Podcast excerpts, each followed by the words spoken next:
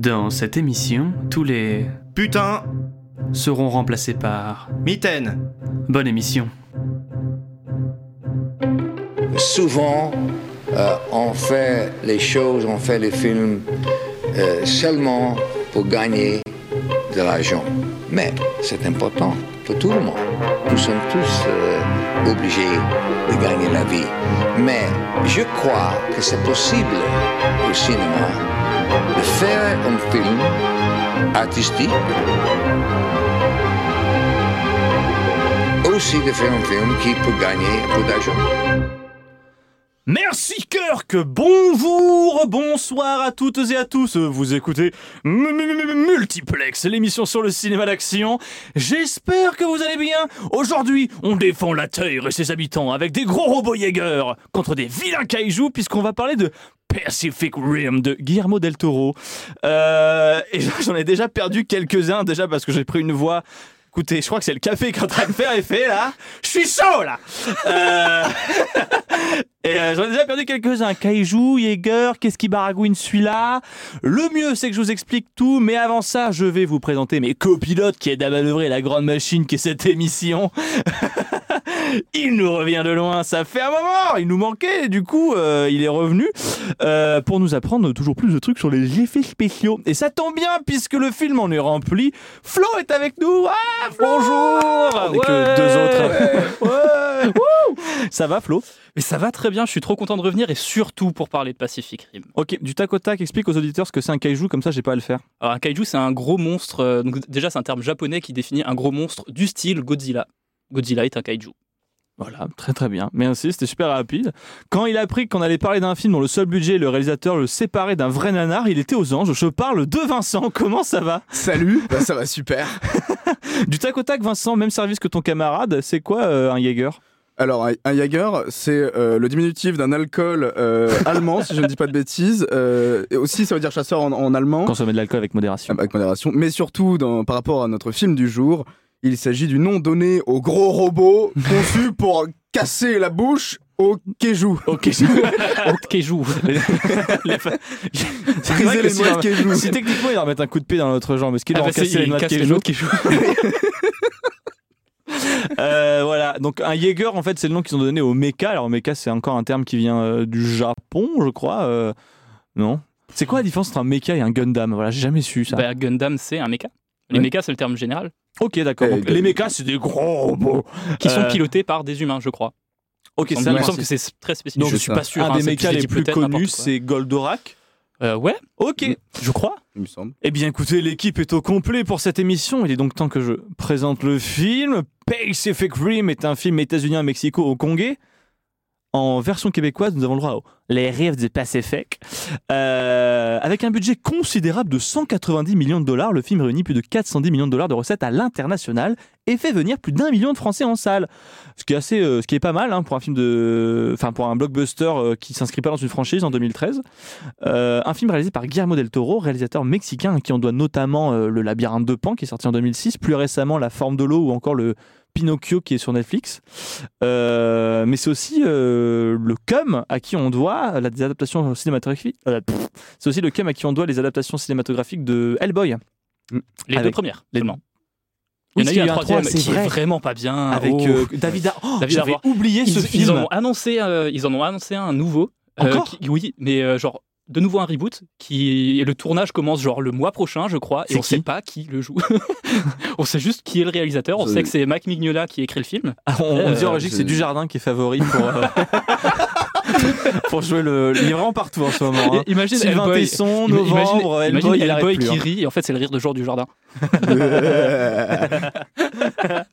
Enfin, l'Armina. Euh, enfin, l'Armina, le père est mon- le, le- le diable est mon père. Euh, oh le, crossover, mais qu'est-ce oh, le chaos de cette émission, j'adore. Bon alors, euh, Pacific Rim, qu'est-ce que c'est? Ça raconte quoi? Écoutez, là, je vais tricher et à la fois rendre un hommage. Euh, en fait, à chaque fois que je dois écrire les résumés des films qu'on regarde, il existe une tentation, une tentation assez forte, et c'est celle de simplement recopier mot pour mot le résumé des films Wikipédia. Et là, vous me direz, mais Pierre, pourquoi tu l'as pas fait? Mais Pierre, pourquoi tu l'as pas fait? Merci. Euh, je vous répondrai simplement, ben, enfin, c'est très simple, les résumés sont souvent longs et mauvais. Mais en lisant le résumé de Pacific Rim, je me suis rendu compte que certaines petites gemmes rares existaient. C'est ainsi que je vous lis le résumé plus qu'efficace de Pacific Rim sur Wikipédia. Pour combattre les kaijus, des créatures extraterrestres sorties d'une brèche interdimensionnelle près de la faille géologique au fond de l'océan Pacifique en août 2013, un nouveau genre d'arme a été conçu. Des robots géants, appelés les Jäger, qui signifie chasseur en allemand, le saviez-vous Euh, Oui, parce que Vincent l'a dit au début.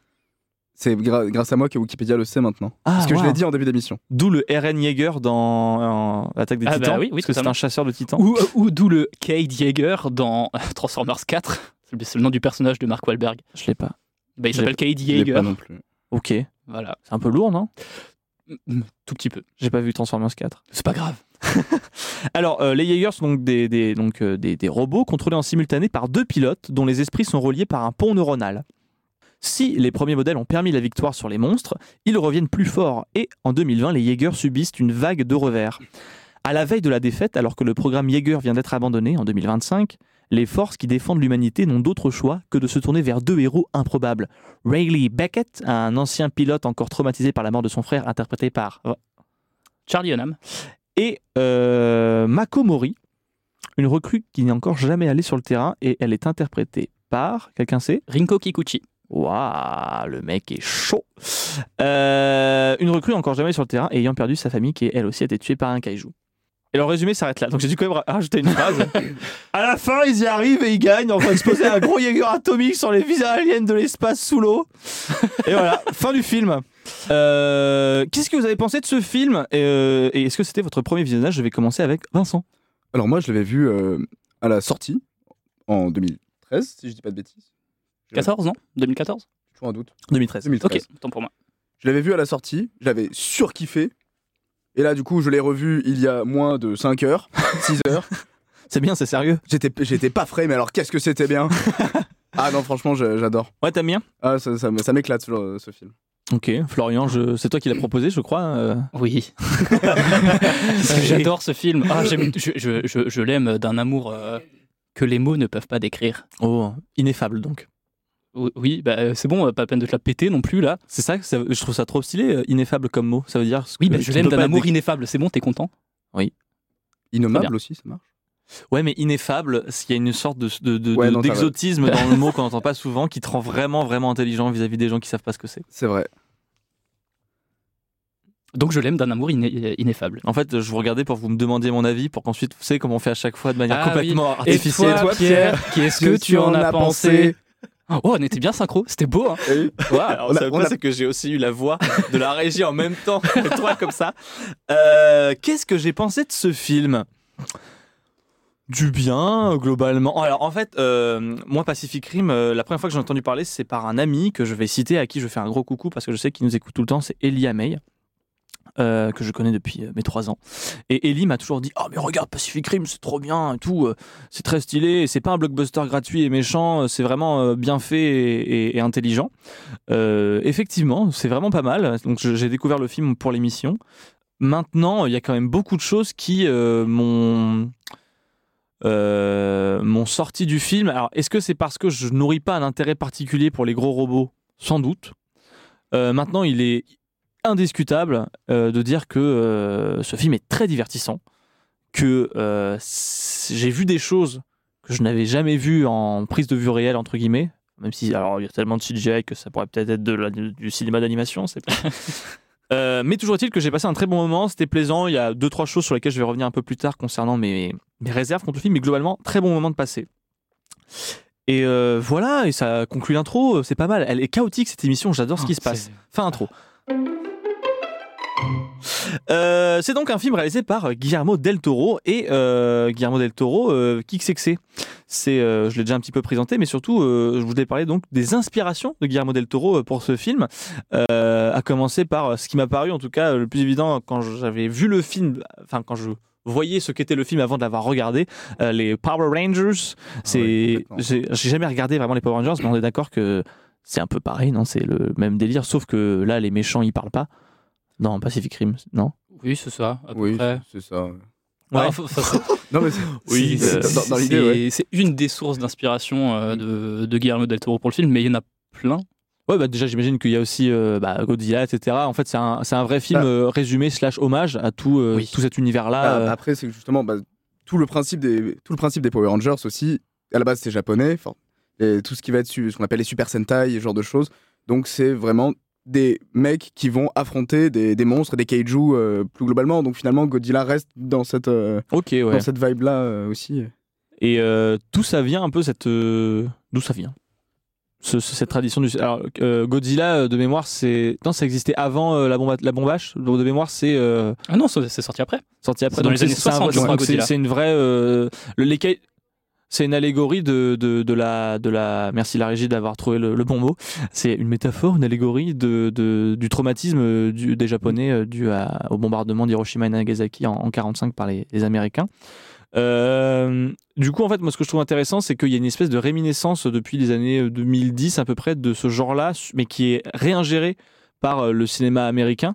Alors, même si Guillermo del Toro est, est- est mexicain, il s'inscrit il s'inscrit quand même beaucoup dans la Ouais. tradition hollywoodienne, puisque bah, il est pote avec James Cameron euh, et euh, il fait quand même. bah, la majorité de ses films ont été faits aux États-Unis.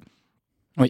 Euh, moi, je voulais vous poser une question, c'est est-ce que vous consommez euh, ces films de kaiju qui sont sortis récemment? Donc là, je crois qu'il y a un Godzilla vs Kong qui est sorti il y a pas longtemps. Bah, en 2014, il y a eu Godzilla, puis il y a eu Godzilla, Roi le des roi monstres. des monstres, puis Godzilla versus Kong, et là je crois qu'il y a Kong versus Godzilla qui est en préparation. C'est vrai? Ouais, je crois. Parce qu'à la fin, euh, alors à la fin, il gagne Godzilla ou? Euh, non, à la f- en fait, ils se foutent sur la gueule, et après il y a Mecha Godzilla, et donc euh, en fait, ils s'allient pour se battre euh, contre Mecha Godzilla. Ah non, je crois que le prochain c'est Kong et Godzilla. Ok, Ouais. d'accord. Parce que bientôt là, ils sont que, copains. et est-ce que Kong c'est considéré comme euh, du kaiju? Alors à la base, non, Non.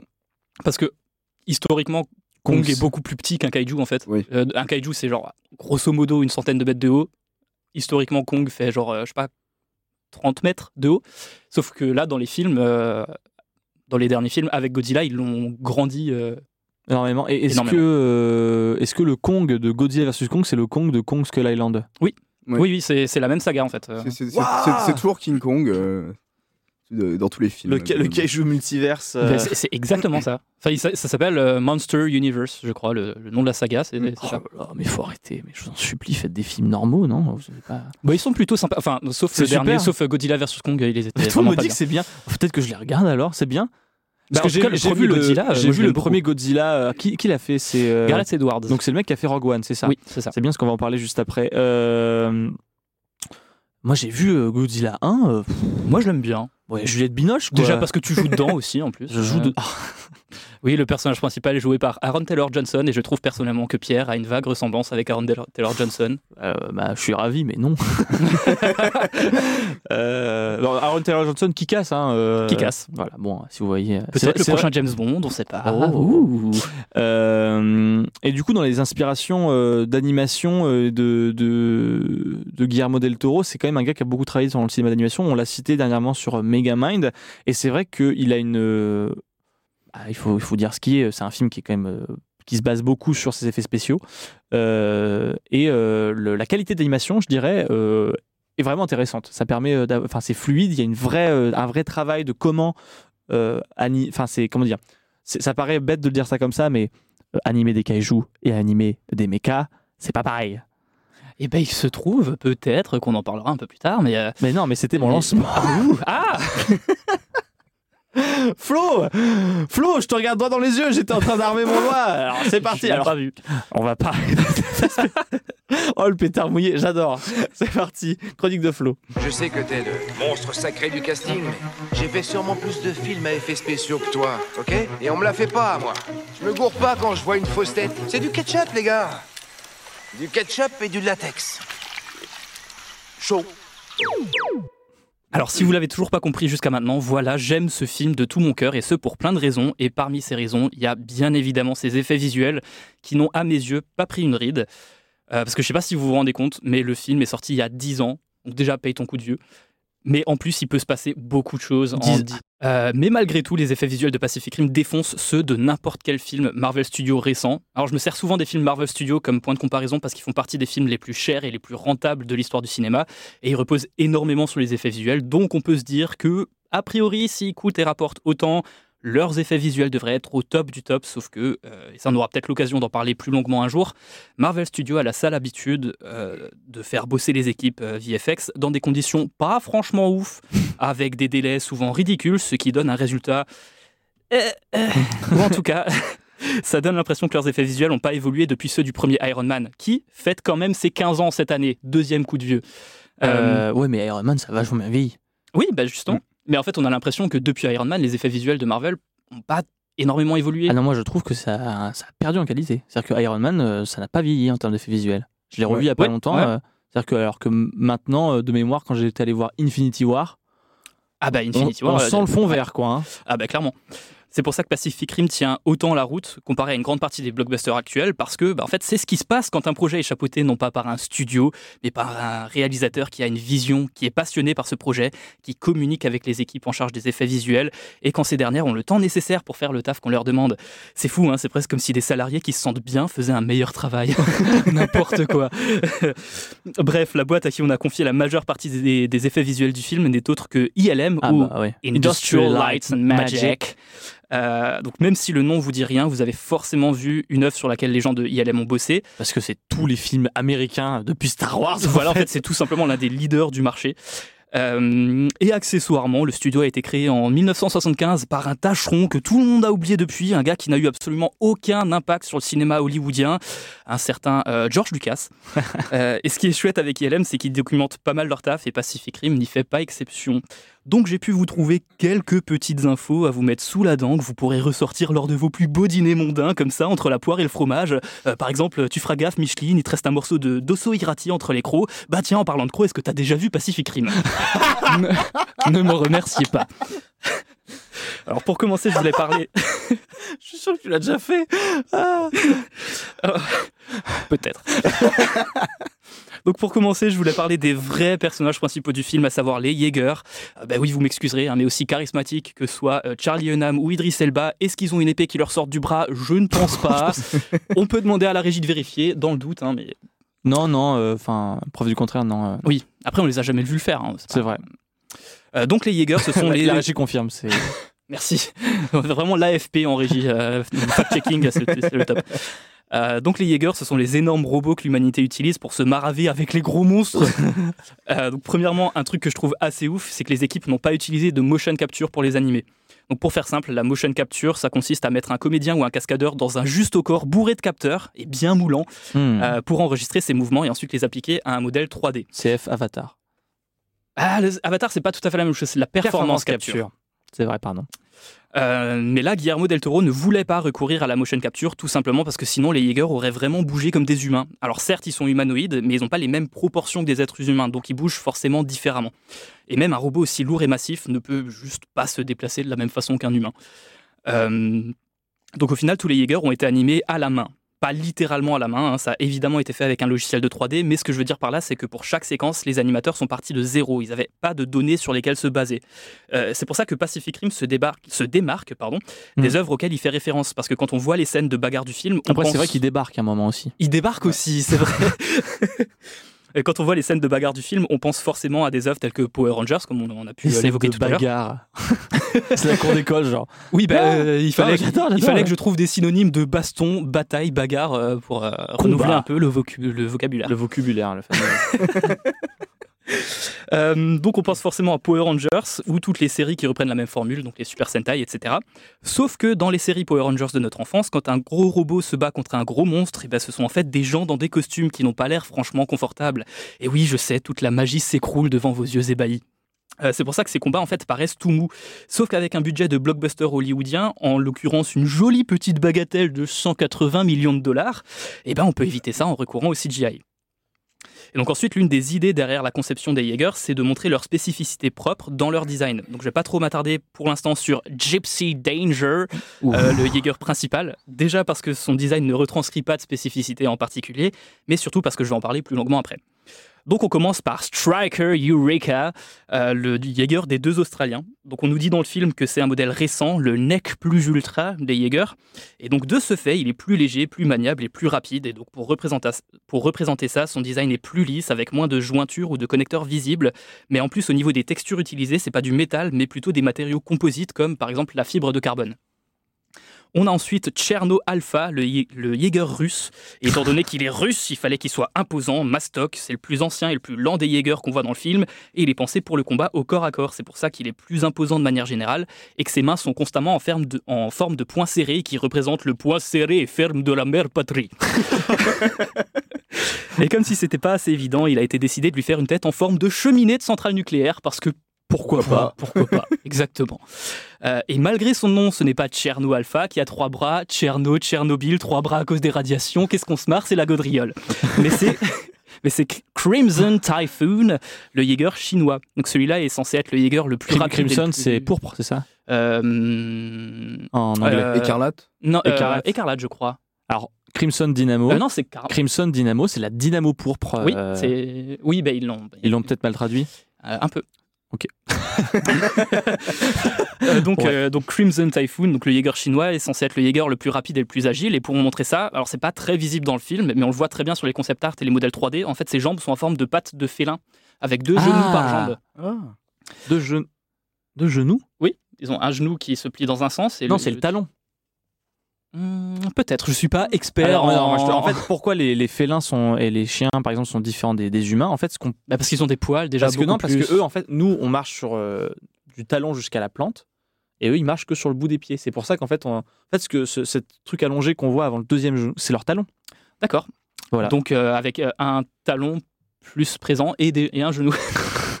Bref, c'est des pattes de chat, quoi. C'est bon, euh, Donc venons-en enfin à Gypsy Danger. Euh, vu que c'est littéralement l'un des personnages principaux du film, une attention toute particulière y a été apportée. Et même si j'ai pas trouvé d'infos qui confirment ça, je pense que c'est le premier Jaeger à avoir été designé et il a ensuite servi de base aux autres. Alors déjà pour créer le modèle 3D de Gypsy Danger, le- donc le modèle définitif avec tous les détails, les jointures, les câbles qu'on peut apercevoir au niveau des, des articulations jusqu'au moindre boulon, ça a demandé le taf de deux personnes à temps plein pendant plus d'un an. Je peux, te, je peux te dire que, en tout cas, Gypsy Danger n'était pas censé être le, le, le Jaeger de, du héros. Ok. Ça, ça devait être euh, le, celui des, des, des Australiens. Striker Eureka, Ça tu veux dire? Striker Eureka et ils ont et Del Toro a préféré euh, parler, prendre celui-ci parce que il trouvait que l'autre était trop euh, stylé. Ah, D'accord. Enfin, comment on explique? Trop. euh, Enfin, il faisait trop lisse quoi. Oui, bah, Ouais. c'est pour ça qu'on a l'impression que en fait, euh, bah, c'est Gypsy qui a servi de modèle parce qu'il est plus euh, basique, quoi. Il a moins, enfin, il a pas de spécificité qui se démarque dans son design.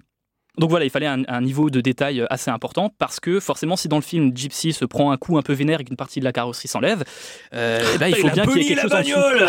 la bagnole, la bagnole était impeccable. Euh, donc il faut bien qu'il y ait quelque chose en dessous. Donc les, les Jaeger en fait ne sont pas juste des coquilles vides, ils ont été modéli- modélisés en entier avec l'intérieur, quoi. Et au final, les équipes d'ILM ont réalisé 22 versions différentes du modèle 3D de, de Gypsy, chaque version correspondant à un état de destruction plus ou moins avancé. hein. Donc on a Gypsy tout beau, tout neuf, tel qu'on le voit au début du film, puis avec un bras en moins, puis remis à neuf, puis tout cabossé, puis tout beugné comme la bagnole, euh, puis réparé une deuxième fois, etc. Jusqu'à son état à la fin du film avec un bras en moins, une jambe toute pétée et des bosses un peu partout. Donc voilà, les, les Jaeger, ils sont trop cool, ils ont chacun leur propre personnalité entre guillemets, mais du coup, fallait bien que leurs adversaires soient tout aussi cool. Et bah, c'est là aussi une réussite, hein, puisqu'une approche un peu similaire a été employée pour les kaiju, donc les, gros monstres aliens. Euh, alors là aussi, il y avait une volonté de les différencier en leur donnant à chacun des spécificités qui se ressentent dans le design, en plus de leur donner à chacun un nom. Et donc pour ce faire, chaque kaiju a été basé sur un animal en particulier. Donc par exemple, on a Onibaba, c'est le kaiju qu'on voit lors du flashback avec Mako euh, quand elle est enfant. Euh, lui, il est basé sur un crustacé auquel on a ajouté des excroissances un peu partout pour qu'il fasse le plus de dégâts possible dans les villes. Euh, on a aussi Leatherback, qui est le, le kaiju contre lequel se bat euh, Gypsy Danger dans le, dans le port de Hong Kong. Lui, il a des proportions similaires à celles d'un gorille parce qu'il est censé être puissant, brutal et il doit, il doit se battre au corps à corps. Et en plus, ça fait une petite référence sympa à King Kong. Euh, Il y a aussi Otachi, celui qu'on voit pendant la baston dans les rues de Hong Kong, qui est basé sur un dragon parce qu'il est plus versatile, il peut se battre aussi bien sur Terre que dans les airs.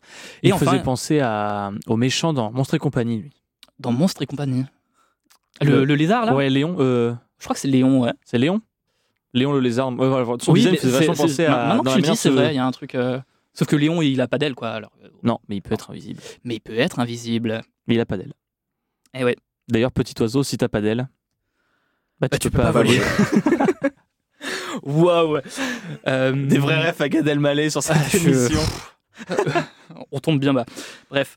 Euh, donc enfin, il y a les, kai- les kaiju qu'on voit lors de la bataille finale, qui s'appellent respectivement euh, Raiju, Scunner et Slattern, qui sont basés sur un crocodile ou un alligator, un taureau qui se débrouille quand même plutôt bien sous l'eau, et, euh, et ben, on sait pas trop, parce qu'étant donné que Slattern c'est le plus puissant des kaiju, c'est un peu un gloubi-boulga de plein de caractéristiques. Hum, Casimir, donc. À cause du gloubi-boulga Ouais. D'accord, je, je vois. Moi, c'est bon, je vois Casimir qui sort euh, du Pacifique. Ah ben, bonjour, ma belle. Faut- il il faut que quelqu'un fasse un montage de, euh, de Pacific Rim avec Casimir. Voici venu le temps. Oh, Euh, et donc pour ce qui est de l'animation des kaiju, encore une fois, ils ont été animés à la main parce que bah, évidemment ils sont pas humains. Et en plus, aller essayer de mettre une combi de motion capture à un alligator ou un gorille, je suis pas sûr que ce soit très concluant. hein. Il y en a qui ont essayé, ils ont eu des problèmes. Ouais, je, je pense. En plus de ça, en fait, contrairement aux Jaeger, les, les kaiju sont faits de, de chair et de muscles et pas, c'est pas des grosses machines en métal, quoi. Donc on y a ajouté des tas de simulations. Alors en modélisation 3D, on parle de simulation pour tout ce qui a une physique. Euh, par exemple, imaginons que vous voulez modéliser une baignoire remplie d'eau dans laquelle un enfant est en train de jouer. Vous modélisez votre baignoire et votre enfant, pas de souci. Vous animez les mouvements de l'eau à la main ou via de la motion capture. Jusque-là. Non, vous animez les mouvements de l'enfant à la main ou via de la motion capture. Jusque-là, tout va bien. Euh, mais il y a le problème de l'eau. En fait, l'eau doit interagir avec l'enfant et les, parois- les- parois de la baignoire et elle doit réagir au mouvement de l'enfant. Sauf que ça, c'est impossible à animer à la main. En fait, euh, il y aurait beaucoup trop de choses à gérer pour que ça ait l'air un minimum réaliste. Donc, vous allez pouvoir réaliser une simulation aquatique. Vous allez appliquer des propriétés physiques à chacun des éléments de votre scène et votre logiciel de 3D va savoir gérer les interactions entre l'eau et les autres éléments. Et donc, dans Pacific Rim, les équipes d'ILM ont utilisé des simulations pour les poils, la peau et les muscles des kaiju pour que tout ça bouge de manière réaliste en fonction des mouvements des créatures. Parce que vous, par exemple, quand vous levez votre bras, vous avez vos muscles qui, réagissent, votre peau qui se tend, etc. Et si on n'avait pas eu ça sur les kaiju, on aurait eu un résultat tout chelou et l'impression qu'ils sont en plastique. Et pour finir cette chronique, je voulais m'attarder sur ce qui est à mes yeux la meilleure scène du film, à savoir la grosse baston à Hong Kong. Alors déjà parlons un peu de la modélisation de la ville, parce qu'évidemment les équipes du film n'ont pas pu se poser dans les rues de Hong Kong pour filmer des immeubles se faire détruire pour des raisons euh, Budgétaire, sans doute. relativement évidentes. Ouais, euh, Excusez-moi, on peut détruire votre ville, c'est pour un film. la, la mairie voulait pas, et c'était vraiment pas Ah, sympa. là, là, City Hall, toujours. hein. Et donc il a fallu modéliser en tout une quinzaine d'immeubles en entier avec les intérieurs pour rendre les scènes de destruction plus réalistes. Et en parlant de réalisme, justement, je voulais aborder le moment où Gypsy Danger veut mettre une grosse patate à un kaiju et se rate lamentablement et donc son poing finit dans un immeuble. Génial. Ouais. Quelle Donc- bonne scène. Donc si vous vous souvenez bien, on voit le point qui rentre dans l'immeuble, qui traverse tout un étage de bureau et qui s'arrête pile pour actionner un pendule de Newton. Ouais. Ouais. Et ben cette séquence, elle a été réalisée pour de vrai. Euh, alors évidemment, il y a quand même quelques effets visuels. hein. Les, équipes n'avaient pas vraiment un gros, bras de, un gros bras de robot sur le, sur le plateau de tournage. Mais sinon, ce plan a été filmé en vrai dans un studio. En fait, les bureaux ont été imprimés en 3D à une échelle 1 sur 4 ou 1 sur 5 à peu près. Et donc, il a été décidé de procéder, de procéder comme ça pour la simple et très bonne raison que c'était le meilleur moyen de représenter le chaos que produirait un gros truc en métal de plusieurs tonnes qui rentre comme ça dans un building.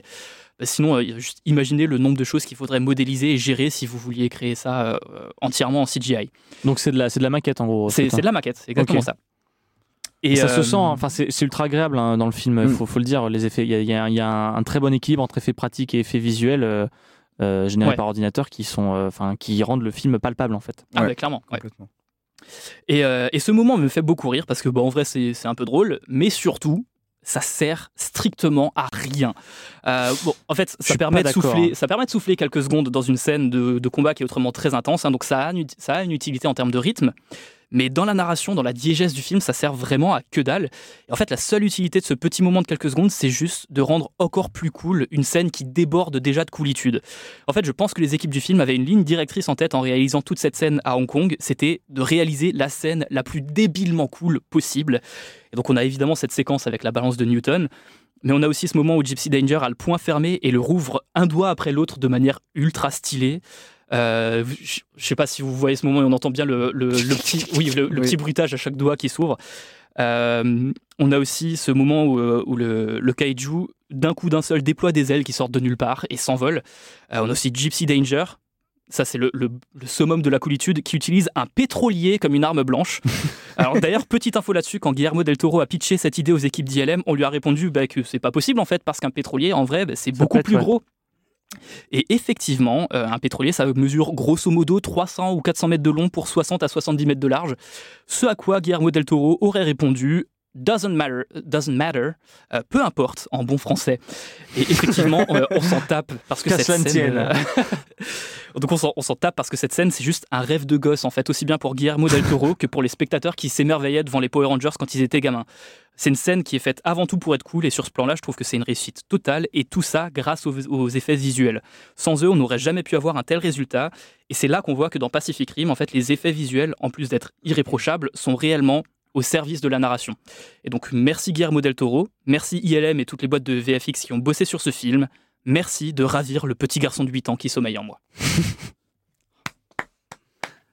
Oh. tout seul à applaudir, mais ça m'a un peu touché, voilà, je le dis. Alors moi, je dois juste euh, dire un truc, c'est que euh, le moment du bateau, moi, j'y ai pas cru pour une seule et bonne raison, c'est qu'il y a peu de temps, je suis allé voir Titanic pour la première fois, et je me suis dit, bah, vrai, il met un coup avec le bateau, et le bateau est éclaté en deux, parce que c'est vide, enfin, un bateau. Oui, Tu vois, donc il, le met- il lui met un coup, le- comme, comme, euh, comme une bouteille, euh, tu, mettrais, tu tapes deux, trois coups, la bouteille, au bout d'un moment, elle fissure, et surtout si c'est un truc aussi solide que... Enfin bref, voilà. Et en fait, moi, quand tu dis que la scène du point, elle sert à rien en termes de... Je ne suis pas d'accord, parce qu'il y a un truc qui est ultra bien géré dans ce film et qui le, qui le rend euh, cool, comme tu as dit, c'est le rapport au gigantisme. On parlait tout Mm. à l'heure de Godzilla. Godzilla, c'est réalisé par Gareth Edwards, et Gareth Edwards, c'est aussi le mec qui a réalisé Rogue One. Rogue One, qui est donc un épisode filler de Star Wars. il l'a réalisé, oui et non. hein. Euh, Oui, là, oui, oh là là, d'accord. C'est c'est son nom au générique. après. Enfin, C'est son nom au générique, c'est lui qui a eu euh, les idées, euh, Oui. les. Enfin, certaines. Le, le film est quand même très empreint de sa, de sa patte, quoi. Oui. Euh, le donc pourquoi on parle de Gareth Edwards Pourquoi on parle de gigantisme? Parce que euh, quand vous faites un film où euh, vous voulez, euh, où il y a des qui, qui parle de démesure, littéralement, euh, il faut pas perdre euh, de point de vue d'une chose, c'est que pour que nous on se rende compte que c'est grand, il faut que ce soit filmé comme c'est grand. On avait déjà fait un point comme ça dans la première épisode de la saison 2 de, de, de- de Multiplex avec Jurassic Park, où on parle du plan, du fameux plan où euh, le, où, euh, le Sam Neill, le personnage de Sam Neill dans bon, le personnage de Sam Neill dans Alan Grant. Park- Alan Grant, merci. Quand le professeur Grant sort de la Jeep et qu'on voit le T-Rex pour la première fois, il y a trois, trois échelles. Il y a Sam Neill, on fait, c'est un humain, je sais, en tant que spectateur, on fait, je sais euh, que- comment, enfin, quelle taille fait un humain. À côté d'une Jeep, on sait à peu près quelle taille Mhm. fait une Jeep, et après, il y a une autre Jeep plus loin qui est écrasée par le dinosaure, et le dinosaure, on comprend la taille du dinosaure vis-à-vis de la Jeep, vis-à-vis de l'humain. Et donc on fait, ok, c'est un peu grand quand même un T-Rex. et ben là, c'est exactement pareil. Euh, La scène du point, on, on se rend compte à quel point, en fait, on se rend compte que le bras du Jaeger, c'est plus grand qu'un étage, c'est plus large et plus Oui. grand qu'un étage. Et donc là, on fait, ah oui, euh, il se patate. euh, Enfin, on se rend compte de- du, du gigantisme en fait de, des Jaeger et euh, même si euh, ils sont quasiment tout le temps filmés en contre-plongée de point de vue humain, un peu comme on peut voir dans, je sais pas si vous avez vu le film Cloverfield, Ouais. euh, où on parle d'aliens qui envahissent New York. Là, c'est un, c'est un, fin- c'est- un format fan footage, donc en fait, le fait qu'on soit à hauteur d'homme, c'est justifié par le fait que tout est filmé par les acteurs du film. Euh, là, euh, c'est un peu pareil, on a le même, euh, le même point de vue, on est toujours, la caméra est toujours plus ou moins un point de vue humain, comme si on regardait de loin. On, peut aussi, on a aussi des procédés comme ça dans le Superman de Zack Snyder. Man of Steel, où par, il y a Mm. certains plans de transition où, dans la bataille de fin où on les voit d'en bas euh, se battre. Et c'est en repris dans l'introduction de Batman v Superman, qui est une Ouais. super superbe introduction, je trouve, pour un film de super-héros. Toujours est-il que euh, ce gigantisme, moi, ça m'a beaucoup plu et c'est un des gros points forts du film. Euh, Est-ce que vous avez trouvé d'autres détails qui ont renforcé ça? Est-ce que c'est aussi un truc qui fait que ça fonctionne à votre avis ou il y a d'autres choses qu'on peut étayer? Bah, donc effectivement, la, enfin, pas la plupart du temps, mais très souvent, les, les Jaeger et les, et les kaiju sont filmés bah, donc à hauteur d'humain, donc du sol. Mais même euh, quand ils sont pas filmés du sol, Mm. par exemple, euh, y a- un moment où tu vois euh, Gypsy Danger qui marche à travers, euh, qui, qui traverse une rue de Hong Kong, et donc c'est filmé, mais en fait c'est comme si on le voyait depuis un des étages Mm. d'un des immeubles, ou même quand on a un plan aérien, souvent on voit des, des hélicoptères. Donc on peut se dire, bah, en fait la caméra est à bord d'un hélicoptère. Moi, ce que j'aime bien pour montrer aussi ce gigantisme, c'est vraiment ce plan où, si c'est vraiment ce plan où ils arrivent en hélicoptère au-dessus de, au-dessus de l'océan et qu'ils larguent les Jaegers. Et là, tu, Mm. tu vois que bah, ça, leur, ça leur arrive au niveau de la taille. Tu fais ah ouais, quand même. C'est le Pacifique quand même là. Rime. Oui, oh. Mais il y, y y a quelques Euh. petits soucis de proportion d'ailleurs, hein, parce qu'il y, a- il y a des moments où on les voit marcher dans, dans la mer tranquille, ça leur, ça leur arrive à la taille. Deux secondes après, ils sont complètement immergés, puis ils ressortent de l'eau. Puis genre... Mais en vrai, on s'en fout. Juste parce que c'est trop cool, quoi. C'est trop cool. C'est c'est comme le coup du pétrolier, quoi, qui se sont tape. Euh, le pétro- on s'en tape le, le pétrolier. bah oui, ça oui. sera la nouvelle expression. je m'en tape le pétrolier. Je m'en tamponne le, pét- le pétrolier. Euh, En tout cas, euh, merci Flo pour cette belle déclaration d'amour euh, qui m'a mis la larme à l'œil. Oh. Euh, bon. moi, il y a deux choses. Donc, je vous avais dit, il y a deux, deux- deux- les deux premières choses dont j'ai entendu parler quand on m'a parlé du film pour la première fois. Donc, c'était déjà oh les gros robots, c'est trop bien, tu vas voir. Et il y a autre chose, c'est euh, la musique. Alors la musique, euh, moi on a entendu, enfin vraiment, hein, alors ça fait un peu transition pété, mais c'est vrai, c'est vraiment comme ça que j'ai entendu parler du film pour la première fois. C'est euh, la musique, euh, les BO. Quand moi j'aime bien jouer au blind test, la BO de Pacific Rim, elle est souvent dans les blind tests, et ça va nous permettre de- de- d'évoquer un nom en fait que- qui ne cesse de monter depuis les années 2000, et c'est Ramin Djawadi. Alors est-ce que vous savez qui est Ramin Djawadi? Oui. Oui. Ah vas-y Flo, c'est le moment d'être bon élève. Alors, si je dis pas de conneries, c'est un ancien élève de Hans Zimmer. Ouais, j'ai appris qu'il était allemand en faisant des recherches, je savais pas ça. Ouais, ouais, ouais. Il est, enfin, il est, il est pas qu'allemand, il est, euh, euh, il est, ouais, il est allemand d'origine iranienne, voilà, c'est ça. C'est ça. Et euh, bah, comme, enfin, c'est un ancien élève de Hans Zimmer comme Henry Jackman, qui a par exemple fait la musique de X-Men Le Commencement ou de Kingsman. Et, et en fait, il a fait plein de trucs trop bien, Ramin Djawadi. Ouais. genre, accessoirement, on lui doit l'un des thèmes euh, de télé les plus iconiques de l'histoire de l'audiovisuel. Ouais, c'est vrai.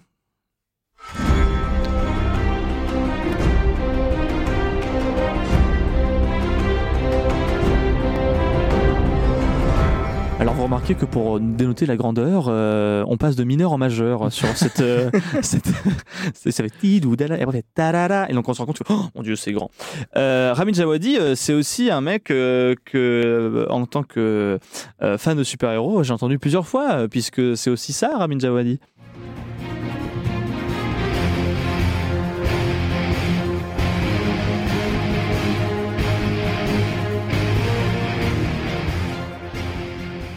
C'est la BO d'Iron Man pour ceux qui l'auraient pas reconnu.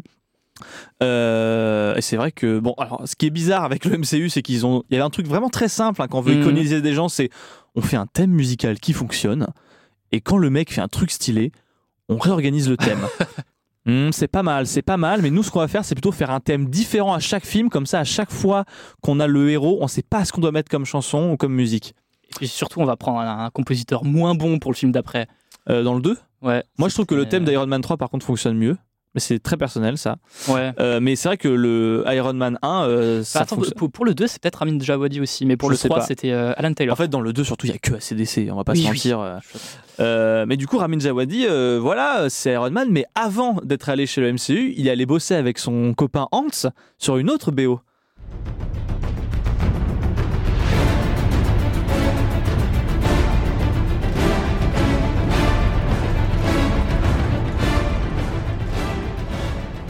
Et oui, euh, Batman Begins, eh ben, il y a aussi Ramin Djawadi qui est aux manettes derrière Ah, sur je certaines choses. pas. Il a collaboré sur la quasi-totalité des, des, euh, des morceaux avec euh, Hans Zimmer. Donc il, a fait, il a occupé le poste de, comme on appelle ça, compositeur de musique additionnelle. Ok. Et Ramin Djawadi, on va quand même continuer son- En fait, ce que je sais de vous dire, c'est que ce gars-là, si vous, avez, vous êtes né euh, dans les années 90-2000 et que- ou même que vous consommez euh, des œuvres audiovisuelles euh, de, de, de ces années-là, c'est impossible de ne pas avoir entendu ce gars-là parce que donc. Déjà, c'est le générique de Game of Thrones, c'est Iron, c'est le thème d'Iron Man. C'est un mec qui a travaillé sur euh, Westworld, sur Person of Interest. Euh, c'est un gars qui a fait les- la, la musique des Rebelles de la Forêt en animation. Euh, c'est le gars qui a travaillé sur Blade Trinity euh, aussi. Moins mémorable. hein, Moins mémorable. Euh, c'est aussi le mec donc, qui a fait Pacific Rim évidemment.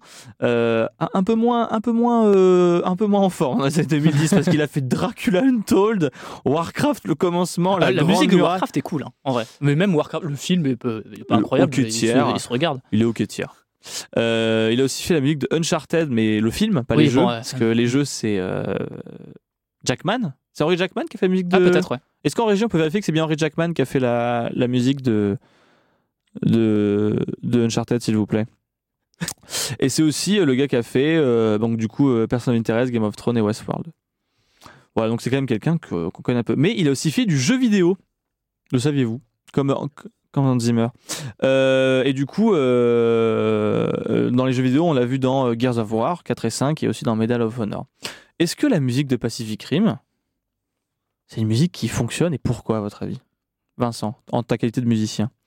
Un- je trouve que c'est un thème qui est assez simple, qu'on retient très facilement, qui est, efficace tout simplement. Et en, fait, juste il y a ce, côté où la, légère saturation que, va avoir le, léger grain de- du- son, de la mélodie, du thème principal, va, faire. Il y, y a un côté, comment dire euh, bah, ça illustre bien, ça accompagne bien le, mouvement de, bah, des, des le, combat contre les Kaiju.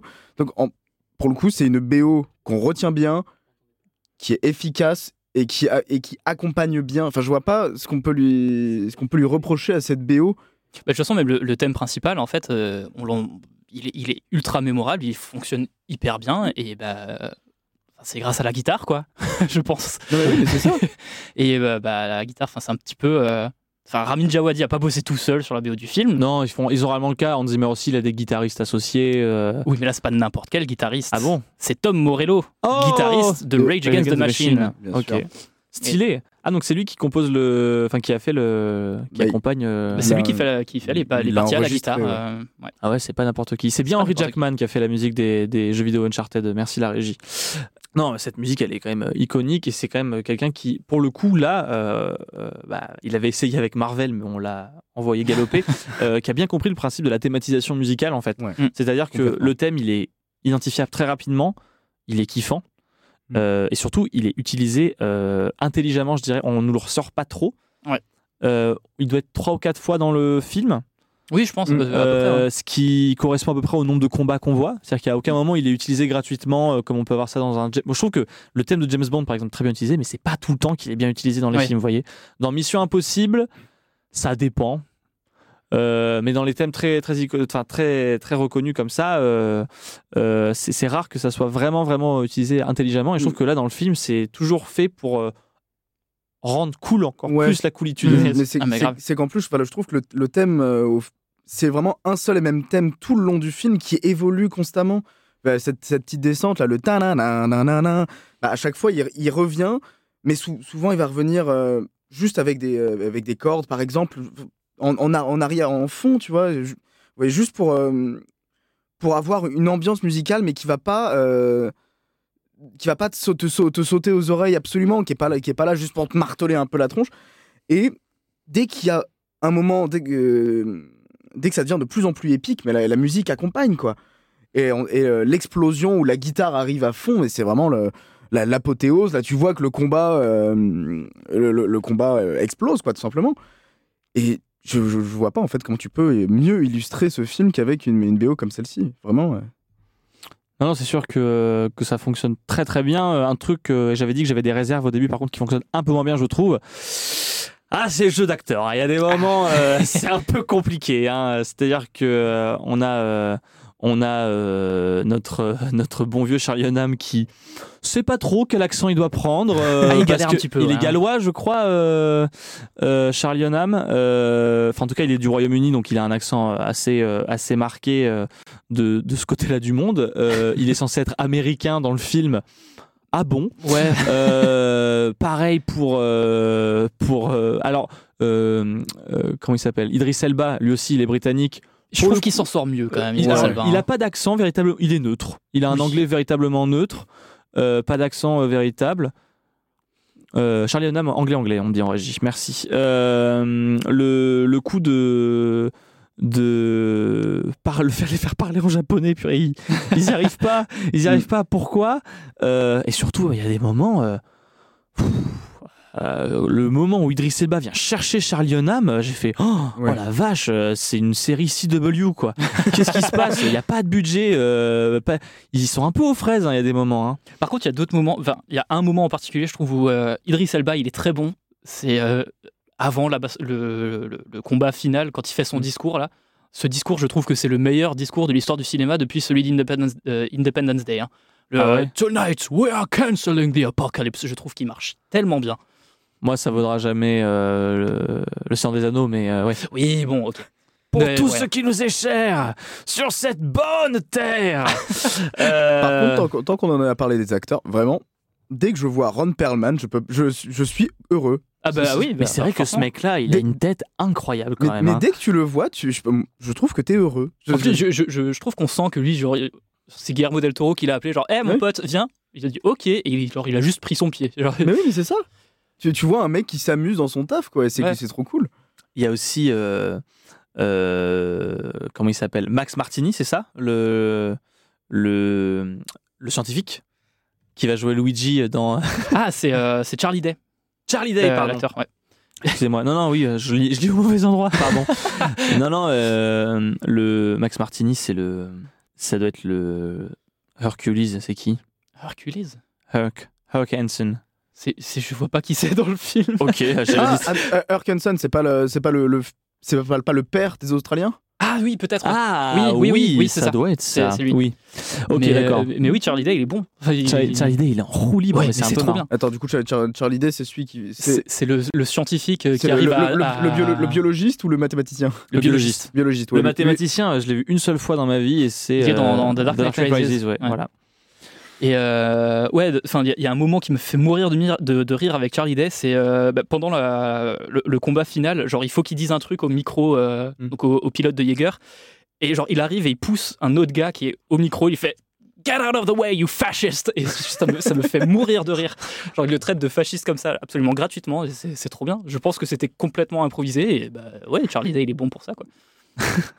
Moi, je tiendrais, euh, je tenais juste à dire un truc, c'est que dans, dans ce film, euh, il y a euh, une coalition internationale qui se forme pour la survie. euh, où est la France? Comme d'hab, on est les grands oubliés. hein. On est quand même la c'est sixième puissance euh, mondiale, les c'est- mecs. C'est pas le. Je crois que c'est Pan, Pan Pacific, quelque chose comme ça. Donc vu que la France donne pas sur le Pacifique. Ah donc, en fait, oui, c'est ça. Alors, ma, Oui. ma deuxième question, c'était une question de l'or. C'était euh, est-ce qu'ils attaquent que dans le Pacifique? Oui, parce que la, la, la, La faille est- La elle faille est dans le Pacifique, mais du coup, il y a que le. Nous, on est tranquille, genre. Ouais, a priori. Bah, trop, sauf, trop. sauf dans, dans le Dans le- espèce de parodie toute pourrie Ah qui oui, s'appelle euh, Atlantic Atlantic Rim où là la faille est dans l'Atlantique, mais bon. eh. Euh, le film a eu le droit à une suite. Est-ce que vous l'avez vu? Non, Je n'ai pas vu malheureusement. non, il n'y a pas de suite. Il n'y a pas de suite. Non, c'est Ah, faux. donc du coup, vu pas la de quoi suite, tu parles. toi Je vois pas de quoi tu parles. ah, du coup, Oui, ça- je l'ai ah, vu, Du coup, je l'ai pas vu, pas malheureusement. Je, je- je l'ai vu et c'est un désastre. Qu'est-ce qui que, marche bah, plus? C'est- C'est pas Guillermo del Toro qui est à la réalisation. Il est à la production, je crois, mais euh, déjà les kaiju, euh, ils sont filmés bah, pas de la même façon. T'as pas, je trouve que t'as pas ce sens du gigantisme. Euh, bah, John Boyega et euh, comment Scott s'appelle euh, Oui, et Scott Eastwood, il joue très mal dedans, je trouve. J'aime beaucoup John, Boy- John Boyega. Là, il m'a saoulé. Euh, la, la musique, c'est plus Ramin Djawadi. Euh, donc le thème, il est repris une seule fois et mal. enfin, je trouve qu'il y a vraiment rien qui va dans, ce- dans, dans la suite. Euh, je suis très loin du micro, pardon, ce qu'on m'a fait rire en régie, on m'a dit euh, oh là, Scott Eastwood et Jet Boyega, la double peine. Ah. Euh, euh, le... Il y a d'autres trucs qui fonctionnent dans ce... Je suis en train de perdre mes notes, c'est horrible. Euh, oui, pardon. Les autres choses qui, que je, dont je voulais parler dans ce film-là, c'était la, la- Comment dire le, Comment je peux appeler ça le, le, le- Pourquoi le level, level design, c'est dans le jeu vidéo, et moi je parle des décors, en fait. Voilà, c'est tout. Il y a une... euh, Ce que j'ai bien aimé, il y a un truc un peu... euh, je saurais pas trop dire où j'ai vu ça, où en fait ils arrivent à. C'est un truc très aussi euh, que je vois dans les œuvres euh, japonaises, je pense. Euh, ce truc de mêler les, euh, les univers. Il y a des. euh, le Hong Kong, il y a des squelettes de kaiju qui jonchent Mhm. la baie, du coup c'est devenu des bâtiments, et ça rend tout ce truc-là euh, très réel et très ancré. Euh, dans cette réalité, parce que c'est vrai qu'on pourrait avoir, c'est des détails bêtes, hein, mais ça pourrait faire, ça, ça pourrait faire très superficiel en fait, ce film de truc de, oh bah il y a des monstres qui attaquent, et puis voilà. Mais c'est vrai que la carcasse, ça prend de la place, Mm. donc en fait, il y a des trucs qui sont des barres qui sont dans, dans, dans les ossements, etc. Et toute la création de cet univers, je trouve qu'il qu'il le rend vachement, euh, euh, qui rentre, enfin, l'adaptation de l'humain sur ces trucs-là euh, fonctionne très bien, et, et ça en vient à me faire parler de euh, de la création des décors. Guillermo del Toro, c'est un mec qui prend beaucoup de temps de faire ça. D'ailleurs, euh, La forme de l'eau, ça a été oscarisé euh, pour les meilleurs décors. Et la création de cette ambiance et de ces trucs-là, c'est souvent quelque chose qui marque beaucoup ces films. Je ne sais pas si vous en avez vu d'autres, mais est-ce que vous trouvez aussi que le film fonctionne? Parce qu'effectivement, c'est très bien pensé, etc. Mais il y a aussi autre chose. Il y a l'ambiance qui est créée là-dedans fonctionne très bien. Et ça, ça passe aussi par les décors pratiques, même si parfois c'est un peu cheap, notamment dans l'usine. Mais Ah, tu trouves? Je trouve pas. Le moment où ils, où viennent chercher le, euh, Charlie Hunnam là dans l'usine, il est Ah oui, cette usine-là, grotte. oui, l'usine au début, d'accord, ouais, ok. Ah, Oui, tu parlais bah, de la le- base Ouais, je Ah non, que la tu parlais de base, ça. la base, ça fonctionne. ouais, je Ouais. trouve. Ouais, non, ça fonctionne, Avec l'ascenseur tête, euh, c'est pas mal. Ouais. Et leur, leur cabine là de, de sous-marin euh, trop bizarre là, euh, c'est trop bizarre. Ils sont, ils sont où euh, leur, euh, les, les, les, les chambres des officiers, c'est quoi? C'est des, c'est vraiment des portes Ouais, de bateaux quoi. Oui. Euh, Oui, complètement. Voilà. Est-ce qu'il y a des- des- d'autres moments dans les... En fait, ma, ma longue, ma longue introduction, c'est pour me demander s'il y a d'autres décors qui vous ont marqué, parce que moi, il y a des images quand même qui sont marquantes dans Alors, les décors. moi, moi, il y a un truc qui me fait toujours triper, c'est euh, de voir du coup les deux pilotes qui- sont juste sur, qui ont les pieds sur deux plateformes et il y a rien autour et, et- et juste tu les vois qui marchent avec une espèce de de, de, de- de mécanique en Dommage qu'on ait pas la vidéo, sur, un, sur un vélo elliptique presque. Ouais, c'est ça, c'est ça. Et je, je trouve, je trouve ça formidable. Et je trouve que ça, ça euh, t'ancre directement dans, Mm. dans une ambiance, de, de- dans un décor, quoi, tout simplement, dans, dans l'univers. Ouais, ça rend, ça rend tout très, euh, très Mm. palpable et préhensible. Je suis d'accord. Le, on sait, euh, je sais que la tête, euh, les têtes de, de Jaeger, pardon, elles ont été construites en vrai. Donc je sais que, enfin, les, les, les intérieurs, ouais. les intérieurs des studios, c'était de- des vrais studios. Ma Mhm. question, c'est quelle est la part de CGI et la part de, de trucs palpables C'est juste le en dessous des pieds, donc tu vois une espèce de grosse mécanique avec des trucs qui tournent, euh, avec Mhm. du, pas du feu, mais enfin, tu vois que c'est un- il y a du vide en dessous. Il y a juste ça qui est, qui est fait en, en effet visuel. Sinon tout le reste, effectivement, euh, ça a été construit pour de vrai. Enfin non, t'as aussi le les plateformes pour les pieds, bah, évidemment en vrai elles ressemblaient pas vraiment à ça. T'as le bras aussi auquel ils sont attachés euh, au niveau du dos qui n'était pas là, je crois. Ou alors peut-être, mais pas aussi détaillé. Mais une grosse partie des- de l'intérieur de la tête des, des Jaeger était faite pour de vrai. Il y a des choses dont vous avez envie de parler, donc qu'on n'a pas encore euh, abordé dans, sur ce film ou? Bah, pour rester sur les, sur les décors, en fait, euh, je trouve qu'on sent que. hum, En fait, si ça avait été fait. Si le film avait été fait, genre, je sais pas, je prends Roland Emmerich, par exemple, qui a fait beaucoup de films catastrophes, etc., on n'aurait pas du tout eu la même euh, esthétique. Je pense qu'on aurait eu une, une esthétique un peu plus occidentale, avec des décors plus euh, aseptisés. Alors que là, je trouve qu'on ressent quand même que Guillermo del Toro, bah, c'est un. bah, C'est un nerd, hein, euh, clairement. Et on, on sent qu'il s'est inspiré de- d'œuvres euh, notamment japonaises parce que je trouve que les décors, notamment dans, dans la base, en fait, t'as un côté beaucoup plus euh, cracra. Genre les Ouais, murs, les, a un les petit murs, ils- steampunk. ouais, les, enfin, murs, ils sont, ils, ils sont, ils sont luisants et un truc qui dégouline, on sait pas trop ce que c'est. C'est c'est crade, quoi. T'as pas envie d'être dedans. Et je trouve que ce côté-là, t'as l'impression. Enfin, Mention aux armures de c'est- pilotes qui sont complètement en toc par contre. Oui. euh, parce que la, la version blanche au début, ouais. je fais. Bah, les Stormtroopers de George Lucas en 67, 17, euh, ils ont meilleure mine. hein, euh. Après, la version euh, noire, elle est un peu moins. euh, ouais, On sent moins le, le plastique, quoi. c'est ça. Mais, mais ouais, je trouve que dans les décors, enfin, on sent l'esthétique, enfin, le- l'inspiration plus japonisante ou Mm. orientale plus que plus qu'occidentale dans les décors. Et bah, je trouve que c'est c'est un point euh, plutôt sympa qu'on retrouve beaucoup moins dans la suite pour le coup. Parce que bah, c'est pas Guillermo del Toro qui était derrière, quoi. J'en pro- J'en profite pour euh, parler de- d'un d'un au- d'un autre film Ouais. qui, est- qui parle aussi de, de combat contre des kaiju, contre des monstres, que je trouve très drôle. C'est un film qui s'appelle Big Man Japan de Hitachi Matsumoto. Ok. Et, euh, et je- en fait, c'est un, un documentaire où on suit l'histoire d'un mec qui est détesté par l'intégralité du Japon parce que son taf, en fait, c'est de, euh, de se transformer pour devenir géant et combattre des kaiju, sauf qu'il est détesté par tout le monde parce qu'il fait trop de bruit ou il détruit les. C'est une parodie de Ultraman en fait. Bah, Un peu ouais, un, un peu, mais, c'est- mais, euh, mais c'est pris hyper sérieusement. Ok. À part, bon, à part- à part la fin. C'est un ça- faux documentaire, du coup. C'est un faux documentaire où ça part un peu, Oh, en, ça part un peu en couille. Mais euh, franchement, c'est le premier film d'Itachi Matsumoto. J'adore ce mec. euh, vraiment, je, je recommande. Ok. Très La volontiers. petite reco euh, sympa. euh, Big Man Japan, du coup. Big Man Japan. Dit ouais. Itachi Matsumoto? Itachi Matsumoto, je crois. Ok, très bien. Bien écoutez, euh, nous arrivons euh, à la fin de cette émission, mais avant de véritablement nous quitter, il serait criminel de vous laisser partir sans un croustillant, une sorte de croustillant fun fact. Pierre, mais et pourquoi vous m'appelez toujours Pierre? C'est bien votre nom. Votre surnom, ça doit être Pierrot. Euh, Non, Euh, alors, j'ai de nombreuses choses et, j'ai même deux trois trucs qui vont compléter la chronique de Flo euh, qui a été euh, très très fournie. Euh, alors déjà, il faut savoir qu'il y a environ une centaine de kaiju et une centaine de Jaeger qui ont été conçus, mais seule une fraction d'entre eux en sont apparus dans le film. Chaque semaine, en fait, euh, les, euh, personnes qui décidaient ce qu'on gardait, en fait, ils, votaient pour un favori et donc euh, c'était un peu, on, les éliminait au fur et à mesure. Je trouve ça assez marrant dans le concept, enfin dans le, c'est-à-dire que euh, vraiment pour céder en entonnoir pour garder les, les, les- les trucs qui plaisent le plus je trouvais ça marrant et du coup je me suis dit euh, je, trouve ça intéressant comme manière de procéder plutôt que de dire non ça sera ça ça et ça et après tu penses à fond. C'est à dire qu'il y a des mecs qui ont dû plancher euh, sur des concept art pendant des heures et après on leur dit non pas le tien. Euh, voilà. Alors selon Travis Beachman alors après Travis Beachman Beacham pardon c'est le scénariste du film. Euh, dans une version entière du scénario Mako et Riley ils parlaient deux langues différentes pendant la majorité du film c'est-à-dire qu'ils ne se comprenaient pas. Et c'est après s'être connectés euh, par le pont neuronal qu'ils ont lentement commencé à se comprendre avant la fin et qu'ils se sont entendus euh, parler euh, dans leur langue, enfin qui se comprennent du coup à la fin du film. Ce qui aurait été un, un truc un peu marrant. Ouais, c'est- pas mal comme idée, je trouve. hyper- hyper le cool, ouais. seul vestige de cette barrière linguistique lorsqu'elle parle à Riley, c'est que elle parle à Mako parle en japonais à Riley et il lui répond et elle est en mode ah bah, vous savez parler japonais? Ouais. Bah, non, il sait pas, clairement. Oui en vrai il sait pas mais...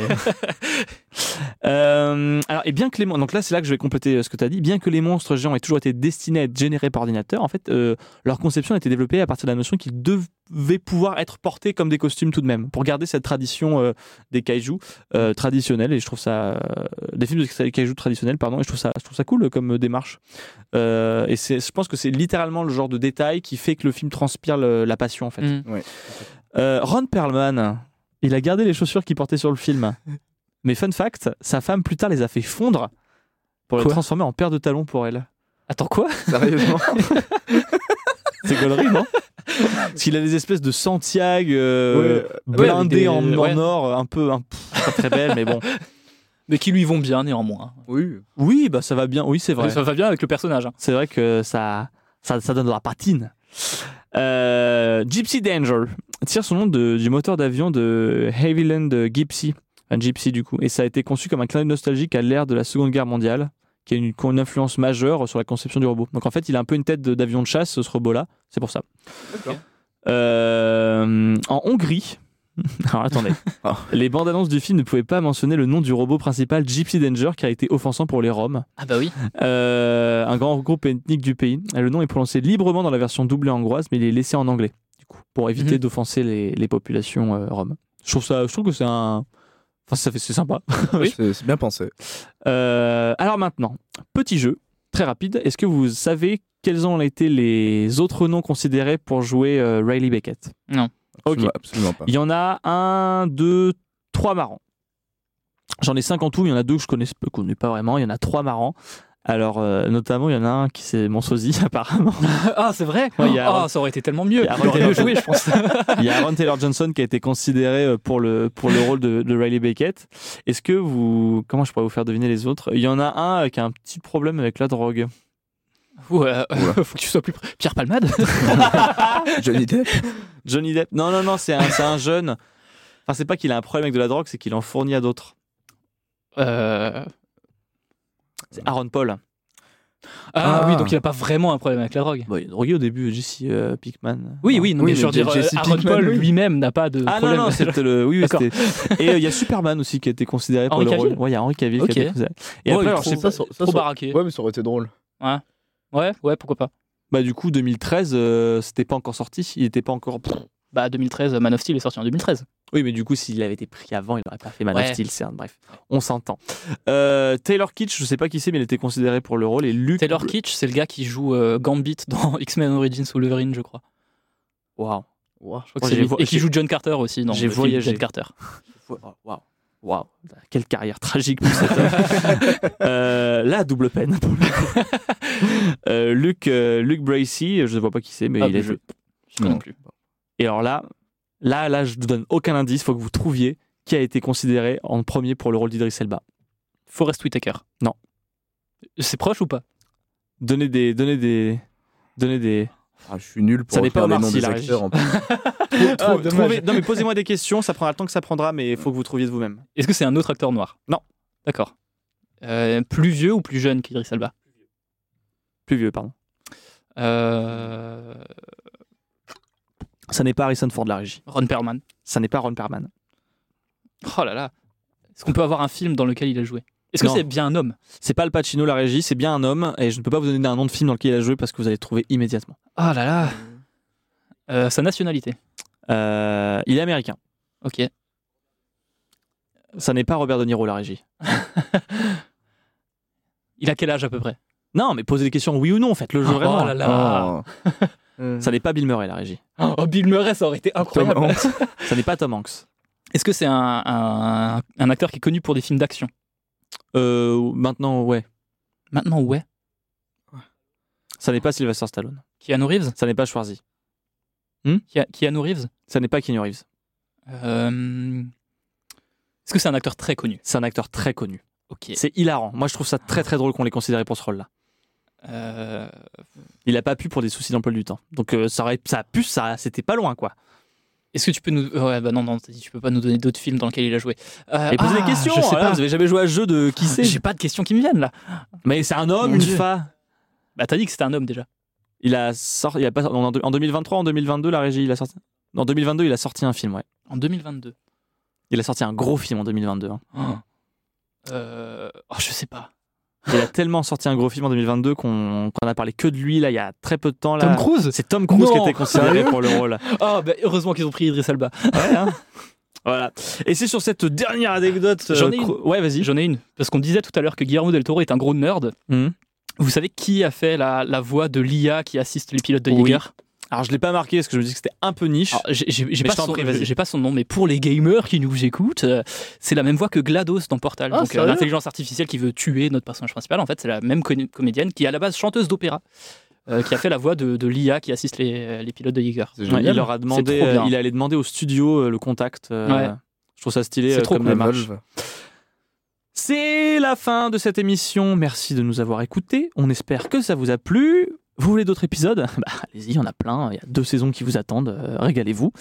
Euh, Abonnez-vous à la page du podcast si vous voulez savoir quand d'autres épisodes sortent. Euh, C'est tous les deux mardis.